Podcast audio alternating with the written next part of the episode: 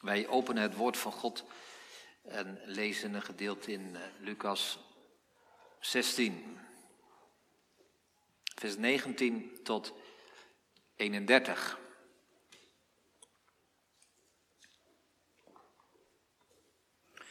Het is bijna een continu gesprek met de fariseeën in hoofdstuk 15 en 16.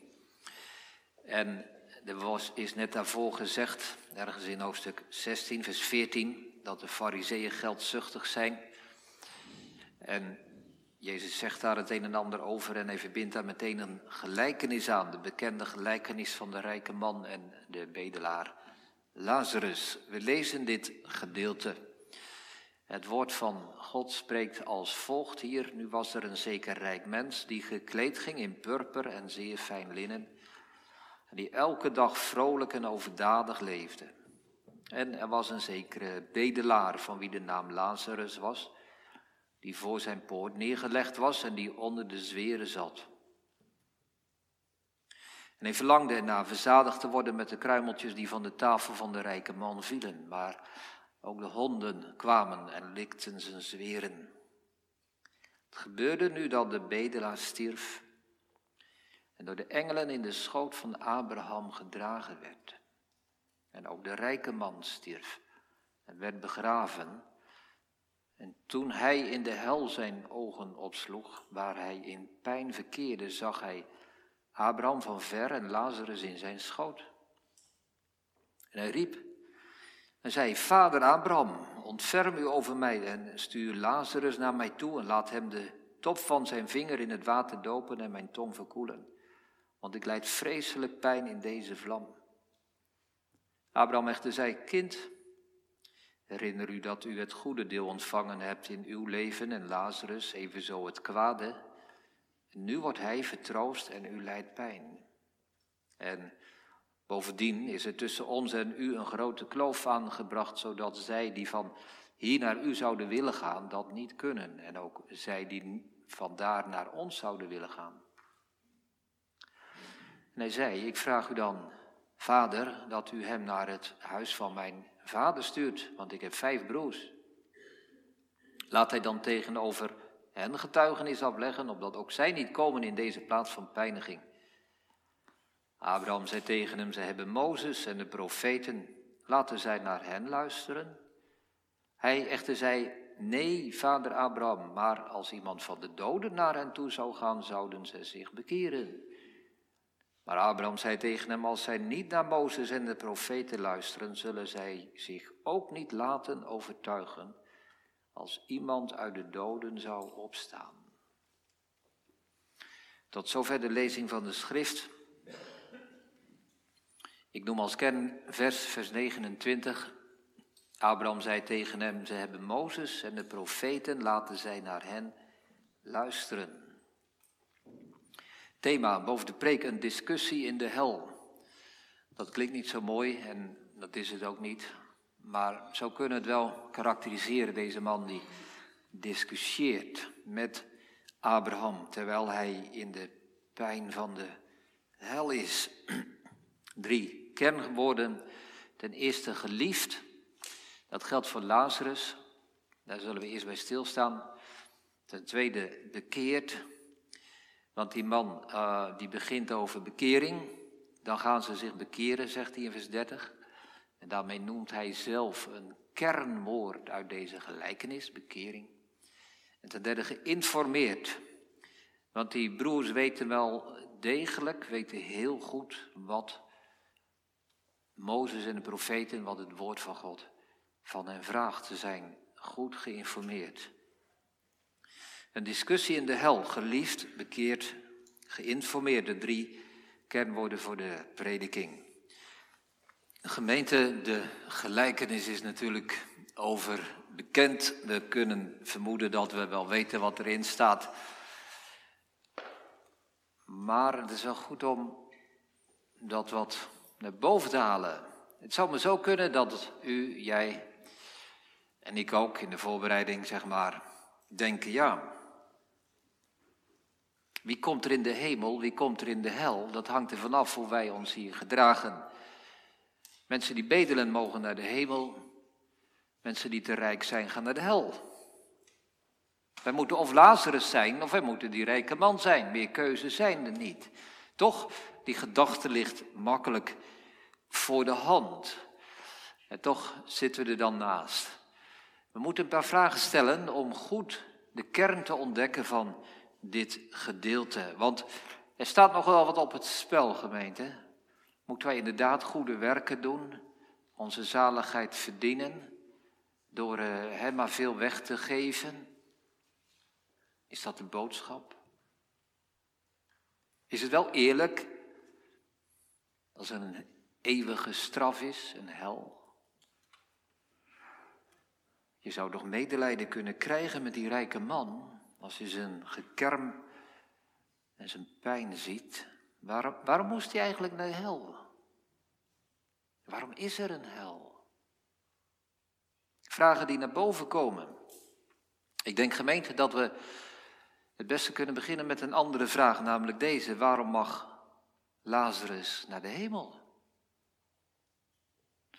Heb je daar wel eens over nagedacht? Waarom Lazarus naar de hemel mag? Nou, kinderen misschien zeggen, ja, die man was zo arm. Die mocht wel naar de hemel. Het was zo'n zielige man daar. Misschien zeg je wel, ja, omdat hij bedelde. En bedelaars mogen naar de hemel. Nee, gemeente, de, het antwoord op deze vraag, waarom mag Lazarus naar de hemel, is omdat God hem lief heeft. God is liefde. En daarom mag Lazarus naar de hemel. Er ligt geen oorzaak in Lazarus, niet in zijn bedelen, niet in zijn armoede, niet in zijn zweren, nergens in. Het ligt in God. God heeft mensen lief. Lazarus, wat moet je daarvoor doen om in de hemel te komen?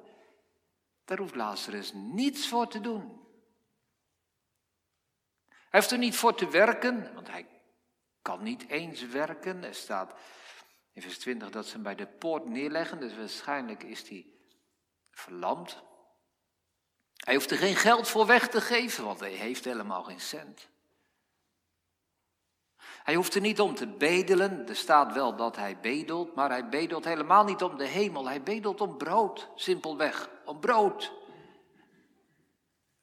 Wat moet Lazarus doen om in de hemel te komen?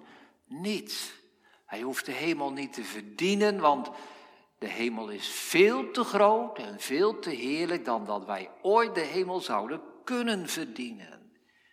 Hij komt daar, gemeente, in de meest simpele vorm, mag ik het zo zeggen, omdat Lazarus een mens is en omdat Gods hart vol mensenliefde is.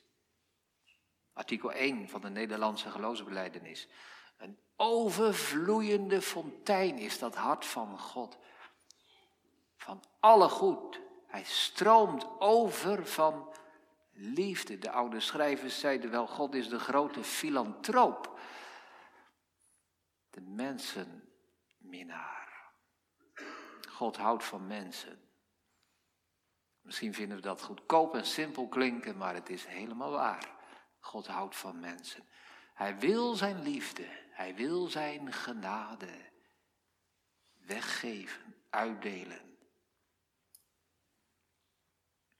dan zeg ik er wat bij gemeente, als ik het over mensenliefde heb, dan bedoel ik niet een soort, uh, een beetje, uh, bijna zweverig iets.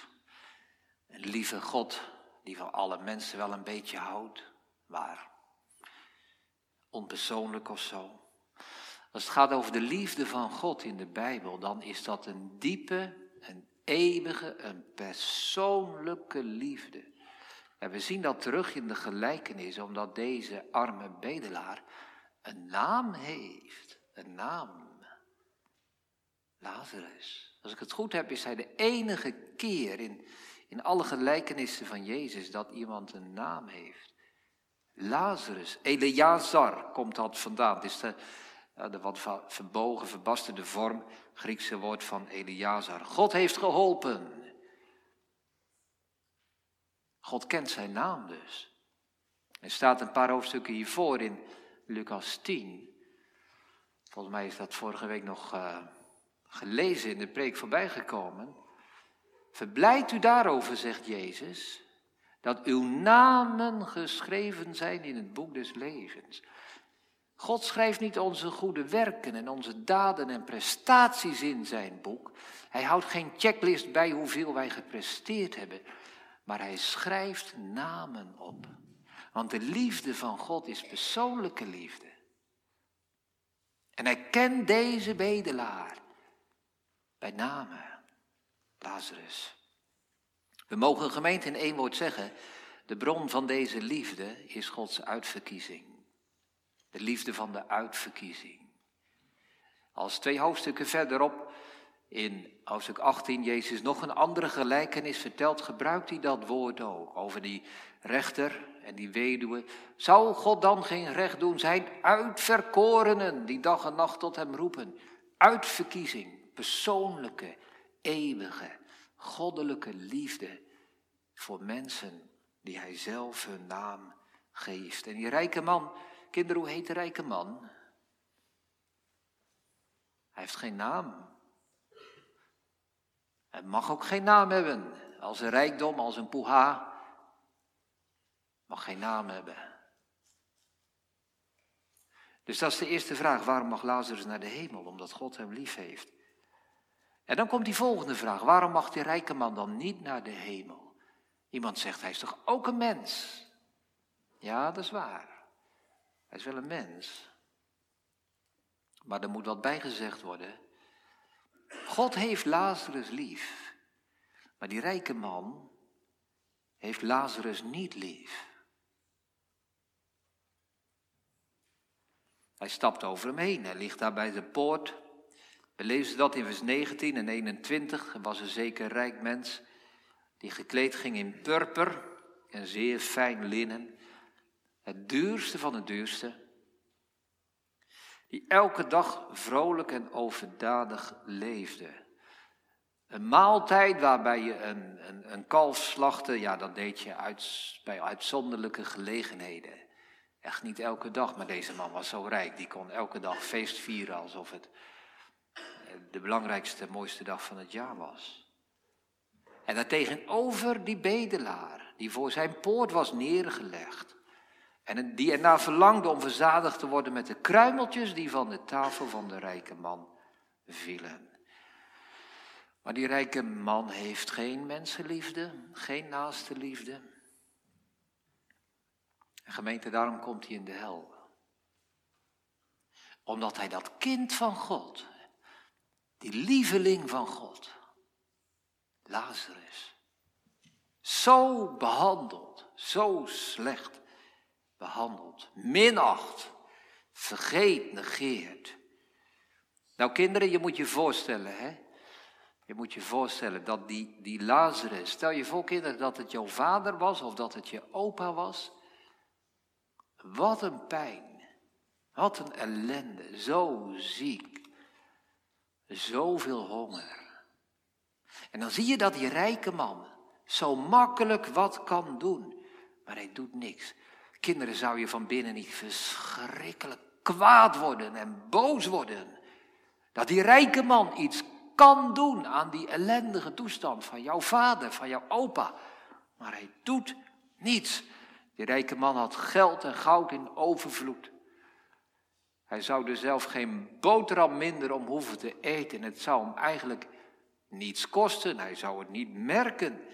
Hij hoefde zijn purper en zijn linnen niet af te leggen. Hij kon gewoon zijn feestmaal blijven vieren. Maar hij deed het niet.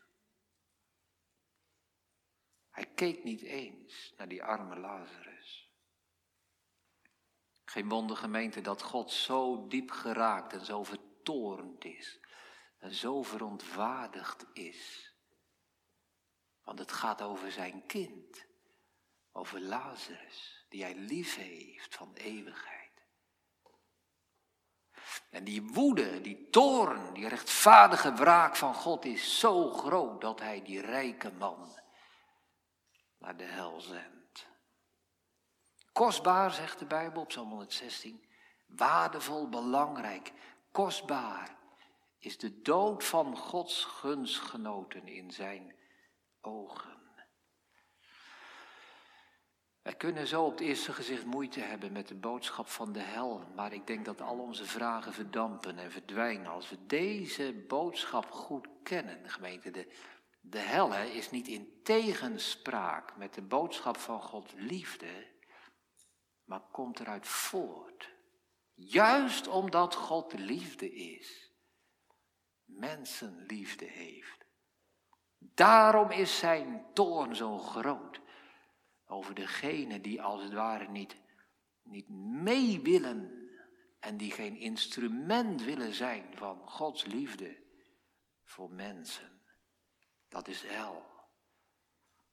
De hel is de keerzijde van Gods diepe eeuwige liefde. Ja, zegt iemand met dominee, die rijke man die wist toch ook niet dat Lazarus een uitverkorene was. Hij wist toch ook niet dat God hem, zeg maar, die naam gegeven had en dat hij een kind van God was. Dat wist hij niet. Dat kunnen wij toch niet weten van andere mensen. Of zij wel of niet uitverkoren zijn. Sterker nog, gemeente, als wij dit gedeelte lezen hè, tegen de achtergrond van de Joodse situatie, dan, dan zou je op grond van de uiterlijke gebeurtenissen eigenlijk concluderen dat die Lazarus vervloekt was door God. Zo arm, zo ellendig, zo ziek, geen eens een begrafenis. Dat was al heel erg in het Jodendom. Denk aan Psalm 79, als daar in de oorlogstijden lijken liggen, vol gier en kraai en raven. Deze man ook. En die hondengemeente, ja, die honden zijn echt niet hè, zijn vrienden, zeg maar. Maar de vieze straathonden. Het staat er niet letterlijk, maar de rijke man die wordt begraven, maar die honden hebben misschien wel het dode lichaam van Lazarus opgegeten.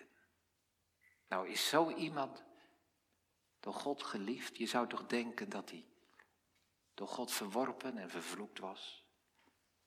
En toch, gemeente, God werkt vaak zo anders dan wij denken. En hij was uitverkoren. En als hij sterft, wordt hij gedragen door de engelen naar de hemel, in de schoot van Abraham. En het is waar, wij weten niet wie er uitverkoren is.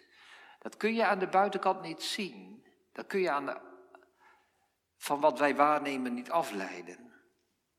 Maar dit is wel een lesgemeente, want het zou wel eens kunnen zijn dat mensen in onze omgeving uitverkorenen zijn. Ook al zie je dat nu niet, al zijn ze misschien niet eens kerkelijk. Denk eens aan die, misschien die eenzame mevrouw in de buurt, waar niemand zich mee bemoeit. Misschien is ze wel uitverkoren. Misschien is zij wel door God gekend. Zijn oog slaat haar in liefde gade. Denk eens aan die man in de buurt, die, die wat rare, waarvan je denkt van nou, laat hem maar hoor. Denk eens, jongelui, aan die ene klasgenoot van je. Die rare gozer, waar je af en toe lekker mee kan lachen, hè. Beetje pesten, beetje dwars zitten. Ja, maar als die uitverkoren is. Als God hem of haar lief heeft en jij minacht zo iemand, dan ben je als die rijke man ten opzichte van Lazarus. De Bijbel zegt, dan raak je Gods oogappel aan. Als jij die mensen minacht, vergeet, lastert, over ze heen stapt, bij wijze van spreken. Dan kom je aan Gods geliefde kind en dan roep je de toorn en straf van God over jezelf af. Luther zegt in een preek over dit gedeelte, die rijke man zal alles, alles, alles wat hij had gegeven hebben als hij wist waar dit gedrag hem toe gebracht zou hebben. Hij zou Lazarus overladen hebben met zijn rijkdom als hij beseft had dat hij daarmee aan de hel en de eeuwige pijn had kunnen ontsnappen. Hij had de zweren en de ziekte en de verlamdheid van Lazarus wel zo over willen nemen van hem, wel willen hebben als hij de ellende van de hel had kunnen ontkomen. En zegt Luther, ik zeg er maar bij dat van Luther is, hij kon de dingen soms een beetje plomp zeggen. Hij zegt, wij zouden dat prachtige purper en dat heerlijke linnen van die man voor nog geen stront hebben willen kopen als we beseffen waar het hem gebracht heeft. Waar het ons brengt als wij zo met mensen omgaan. Kortom, gemeente, onze eerste gedachte. Kijk zo eens naar mensen om je heen. Misschien is hij of zij wel uitverkoren. Misschien is hij of zij wel een Lazarus. God wil dat wij zo naar mensen kijken, dat wij andere mensen zo beoordelen, alsof ze uitverkoren zijn. Misschien is er geen geloven, geen bekering waar te nemen. Toch uitverkoren, dat kan. Wie weet wat God nog gaat doen in het leven van mensen. En we worden opgeroepen om onze naaste lief te hebben, omdat God mensen lief heeft, omdat God ons oproept dat wij de instrumenten van Zijn liefde zijn. En wee de mens die de Lazarus voor zijn poort minacht. Onze eerste gedachte, geliefd. We gaan naar de tweede, bekeerd. Bekeerd. Die man die begint, die rijke man, die begint in vers 30 over bekering. Vader Abraham, als iemand van de doden naar mijn broers toe zou gaan, zouden zij zich bekeren. Daar verspreekt hij zich. Hij verraadt zich. Hij noemt een woord wat heel belangrijk is. En wat hij blijkbaar wel heeft geweten en heeft gekend. Die man heeft altijd aangevoeld, dit kan niet, dit gedrag. Ik moet mij hiervan bekeren. Maar heeft het nooit gedaan. En hij weet dat die vijf broers van hem, zich moeten bekeren.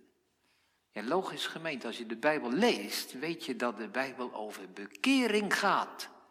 En als je de wet en de profeten, het Oude Testament zeg maar, leest, dan weet je dat dat boek van God ons oproept om ons te bekeren. Dat wist deze man ook.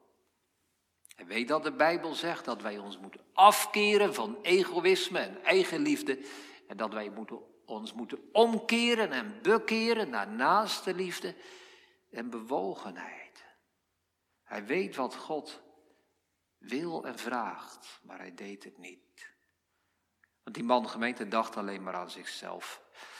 Ook aan zijn broers natuurlijk en andere feestmakkers. Zijn eigen wereldje. En nog in de hel gaat dat door. Nog in de hel gaat dat door. Want als hij daar in de pijn is, dan roept hij vader Abraham aan. En het grootste gemak, hè, zegt hij, vader, vers 24. Vader Abraham. Minstens drie keer zegt hij dat. Vader, vader, vader, vader Abraham, ontferm u over mij. Weer die gerichtheid op zichzelf. En nog steeds ziet hij die Lazarus als zijn mindere. En uh, die Lazarus, nu kan hij weer lopen blijkbaar, stuur hem naar mij toe. Laat hij wat voor mij doen. Nog steeds zo zelfgericht. Nou, daar gaat deze gelijkenis over, over bekering. Hoe kan ik weten of ik bekeerd ben, zegt iemand. Ja, gemeente, het staat hier zo duidelijk. Wat is bekering? Moet ik dan al mijn bezit weggeven? Moet ik al mijn rijkdom aan arme mensen geven? Nee, God is helemaal niet geïnteresseerd in onze rijkdom en in onze linnen en purper en onze overdaad. God is niet geïnteresseerd in onze buitenkant. God vraagt naar ons hart. Dus gemeente, dit is geen preek waarin ik oproep om alles weg te geven. Kijk, die rijke man hoeft helemaal niet zo arm te worden als Lazarus. Dat zou echt een verkeerde, een valse tegenstelling zijn om te denken, ik moet of Lazarus zijn, of ik moet die rijke man zijn. Dat kan niet. Wij leven in Nederland, wij zijn vergeleken met de meeste mensen van de wereld uitzonderlijk rijk. Als het daarop vastzit, hè, dat je niet rijk mag zijn, Want anders ga je verloren, dan kwam niemand van ons in de hemel. Maar dat is niet de betekenis. Want Jezus had zelf een kledingstuk waar de soldaten om dobbelden. Ze vonden het blijkbaar zo mooi en waardevol dat ze het wilden hebben. Dat mag. Jezus bezocht zelf ook een feestmaaltijd, meerdere keren. Dat mag. Dat is niet verkeerd. Wat dan wel? Je naaste liefhebben. Instrument zijn van Gods liefde. Zijn wij gemeente zo liefdevol en bewogen dat wij de lijdende mens in onze omgeving zien? Vanmorgen noemde ik ook Afghanistan, Syrië. Er is zoveel gebrokenheid en lijden in de wereld. Wij kunnen dat niet oplossen, hoeft ook niet. Maar kijk nou eens naar je eigen omgevingen. Gewoon je directe omgeving. Wellicht ligt er een Lazarus voor jouw poort. Misschien wordt er iemand gebracht op jouw levensweg, waarvan je zegt, hier moet ik instrument zijn van Gods liefde, naaste liefde, betonen. Hier heb ik een roeping. Hier mag ik niet overheen stappen. Dus die vraag gemeente, wat is bekering? Hier vinden we een antwoord, of beter gezegd, hier horen wij wat wij moeten doen om ons te bekeren. Heb God lief boven alles, de samenvatting van de wet, en je naaste als jezelf. Omdat God liefde is, roept Hij ons op om onze naaste lief te hebben. Omdat God Zijn liefde wil geven aan mensen. En dan wordt het wel spannend. Dan wordt het wel spannend. Hoe zijn wij daarin? Als je kijkt naar de gereformeerde gezinten, ik denk dat er nergens zoveel geld wordt gegeven aan goede doelen, aan de kerken en aan de diaconie, als in de gereformeerde gezinten. Als zoveel geld gaat, zit het wel goed. De kerk kan altijd meer gebruiken, maar ik begrijp wat ik bedoel. Maar hoe zit het nu op dit niveau van naastenliefde, van mildheid, van bewogenheid? Soms gemeente Misschien is het, misschien is het te veel mijn verhaal, ik denk het niet. Maar soms denk ik wel eens, waarom kunnen wij zo hard voor elkaar zijn? Hè? Minachting lijkt zo goed te groeien en te bloeien op bevindelijke bodem. Ook in de kerk. Wat kunnen we snel zijn met ons oordeel? Het lijkt soms wel dat het oordeel over de geestelijke staat van andere mensen. Het eerste oordeel is wat wij vellen. Die, nou ik geloof niet dat die daar wat van kent hoor. En die, ik ben er niet jaloers op. En die gaat hij aan het avondmaal. Tegenwoordig gaat iedereen aan. Wat zit daaronder voor wantrouwen, voor minachting? Wat is dat? Doe je daaraan mee? Herken je dat? Die neiging om andere mensen weg te zetten, te beoordelen en te veroordelen. Minachting, wantrouwen, racisme. Jongelui, hoe vaak gebeurt het niet, hè? Hoe makkelijk dat je toch een of andere mop vertelt over buitenlanders. Waar komt dat vandaan? Zegt de Bijbel wat over moppetappen? Ja, zeker. Lees Efeze 5 maar, dan wordt het gewoon ronduit verboden. Maar ook op dit niveau, de minachting voor andere mensen die daarin doorklinkt. Hoe snel richten we ons alleen op ons eigen groepje. Wij hebben het fijn, wij hebben het goed. En die arme mensen, andere kerken, onkerkelijke mensen, niet geïnteresseerd. De eenzame mensen in onze omgeving. We zien ze niet eens. We zijn druk met ons linnen en purper, met onze vakantie, onze nieuwe auto, ons huis. Nou gemeente, we hebben bekering nodig. Bekering, deze bekering. Tot naaste liefde. Ik heb dit vanmorgen natuurlijk ook gezegd. Hè? Volmaakt zijn als God, omdat God zo is. Maar het is goed om de waarheid één keer en twee keer te horen. En als we de waarheid lief hebben, gemeente, dan hebben we ook deze boodschap lief. Als we deze bekering niet kennen, hè, ik ga niet vragen naar allerlei ervaringen en belevingen die je wel of niet zou hebben. Maar deze bekering, dat je voelt dat de hardheid van je hart en de minachting en het wantrouwen naar andere mensen verdwijnt en plaats maakt voor iets van die bewogenheid van God. Gemeente, als we deze bekering niet kennen, dan zullen ook wij onze ogen opslaan in de pijn. En zo komen we bij onze derde gedachte, geïnformeerd. Want deze gelijkenis eindigt in, in zekere zin niet in de hel, maar weer op aarde. Het wordt weer verplaatst, de focus wordt weer gericht op die broers van deze man. Het zijn nog vijf broers die thuis wonen bij zijn vader, zegt hij. Dus blijkbaar zijn het nog redelijk jonge broers. Mogelijk is hij zelf ook dus op redelijk jonge leeftijd overleden. Maar daar, daar valt de focus op, op die broers. Dan zegt hij, ja, als ik dan hier niet meer uitkom, alstublieft, zend Lazarus naar mijn broers. Dat zij tenminste nog zich kunnen bekeren en dat zij niet komen in dezezelfde plaats van pijniging. Nou, hoe loopt dat af, gemeente, met die broers? Abraham heeft er niet zoveel hoop op. Hij zegt, ze hebben Mozes en de profeten, laten ze naar die horen.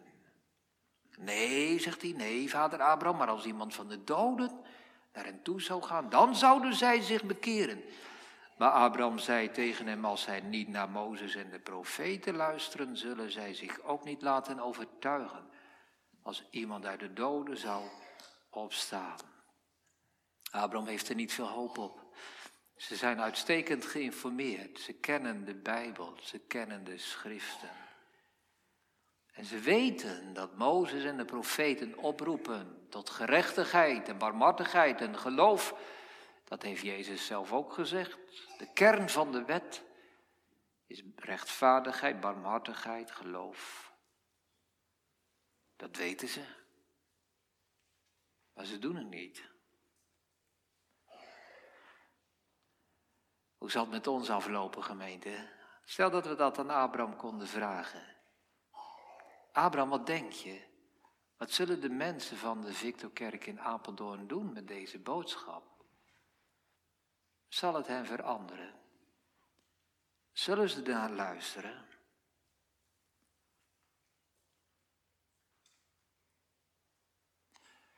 Ik denk dat Abraham er niet veel hoop op had.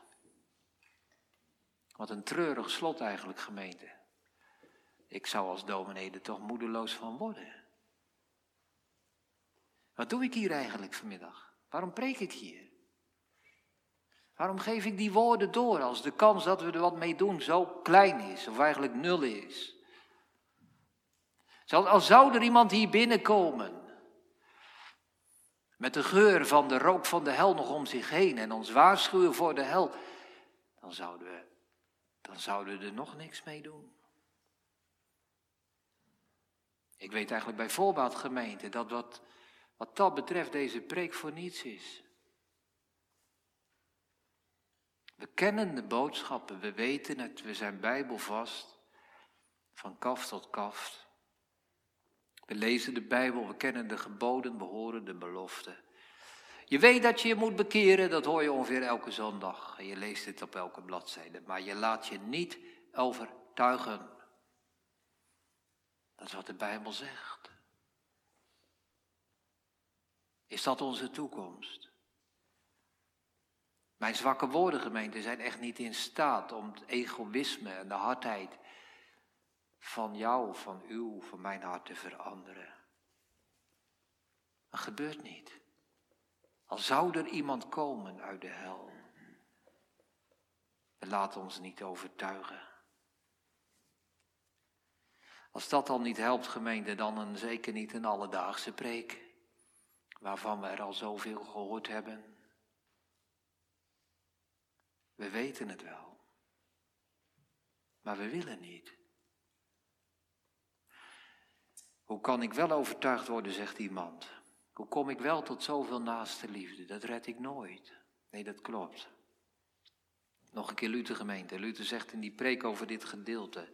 Het diepste probleem van deze rijke man was niet zijn egoïsme, maar zijn ongeloof. Wat is ongeloof? Wij zien wat ongeloof is als wij weten wat geloof is.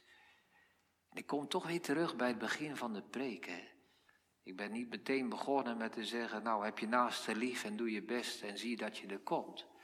Maar ik ben begonnen met die boodschap van mensenliefde. Dat God mensen lief heeft. Nou, wat is geloof, gemeente? Geloof is de liefde van God aanvaarden. Daarop vertrouwen. Beseffen dat we er niet voor hoeven te doen, maar dat God uit goedheid zonder pijl ons het eeuwig zalig leven niet verkoopt, maar geeft. En geloof aanvaardt dat. Niet die algemene kabbelende liefde, die we dan algemene genade noemen of zo. Maar die diepe, die intense, die eeuwige en goddelijke liefde van de uitverkiezing. Die persoonlijke liefde om te geloven dat God mij kent en mij wil zalig maken. En het geloof aanvaardt dat. Dat is geloof. En ongeloof, wat doet ongeloof? Die gelooft dat niet. En die zegt dat God ons bedriegt. En dat God niet te vertrouwen is. En dat God een leugenaar is. Dat God mensen haat. Dat God oneerlijk is. Allemaal gedachten van het ongeloof. Nou, daar hebben wij bekering van nodig. Je zou er een bijbelstudie aan kunnen wijden, het woord bekering in Lucas. En dan zul je vinden dat dat Lucas telkens dat woord bekering vooral richt op de goedheid van God. Hoofdstuk 15 natuurlijk, de drie bekende gelijkenissen van de verloren penning, verloren schaap, verloren zoon, gaan over bekering. Maar gaan allemaal over die goedheid van God die mensen opzoekt. Kijk, dat is bekering. Om te zien dat God liefde is en daarvan leven. Die bekering hebben wij nodig om een beroep te doen op Gods mensenliefde voor mij, voor mij persoonlijk. Nou gemeente, als wij dat gaan doen, dan zal God ook de liefde van Hem in mijn hart geven en zorgen dat ik instrument word van Zijn liefde. Wat de wet niet kan, kan het evangelie wel. De wet zegt, dit moet je doen en dat moet je doen. Mozes en de profeten zeggen dit en zeggen dat. Maar ze geven de kracht er niet bij om het ook echt te gaan doen. En daarom gemeente hebben wij gelukkig meer dan de wet alleen. Wij hebben het evangelie van Jezus Christus. We hebben die boodschap om niet uit geloof, uit genade. Het evangelie is een boodschap gemeente die ook geeft wat ze belooft. En als wij die boodschap van Gods liefde geloven, dan werkt God ook die liefde. En dan wordt mijn hart anders. En dan ga ik op God lijken. En dan word ik instrument van zijn mensenliefde. Dus gemeente, één ding nog hè, bij afsluiting. Ik zeg het nog een keer, want ik wil beslist niet dat er iemand straks naar huis gaat met de gedachte dat wij met onze naaste liefde de hemel zouden moeten verdienen. Dat is niet zo. Hij is het die ons zijn vriendschap biedt en zijn liefde. En waar we die aanvaarden, werkt Hij in onze harten. En zo is dat geloof in Gods mensenliefde niet het eindpunt waar ik naartoe moet klimmen en op moet werken en mijn best moet doen. Maar het beginpunt waar ik op mag rusten, waar ik mag aanvaarden, geloven is aanvaarden accepteren. Dan komt die vrucht van de geest in ons hart. En de vrucht van de geest is liefde. Amen.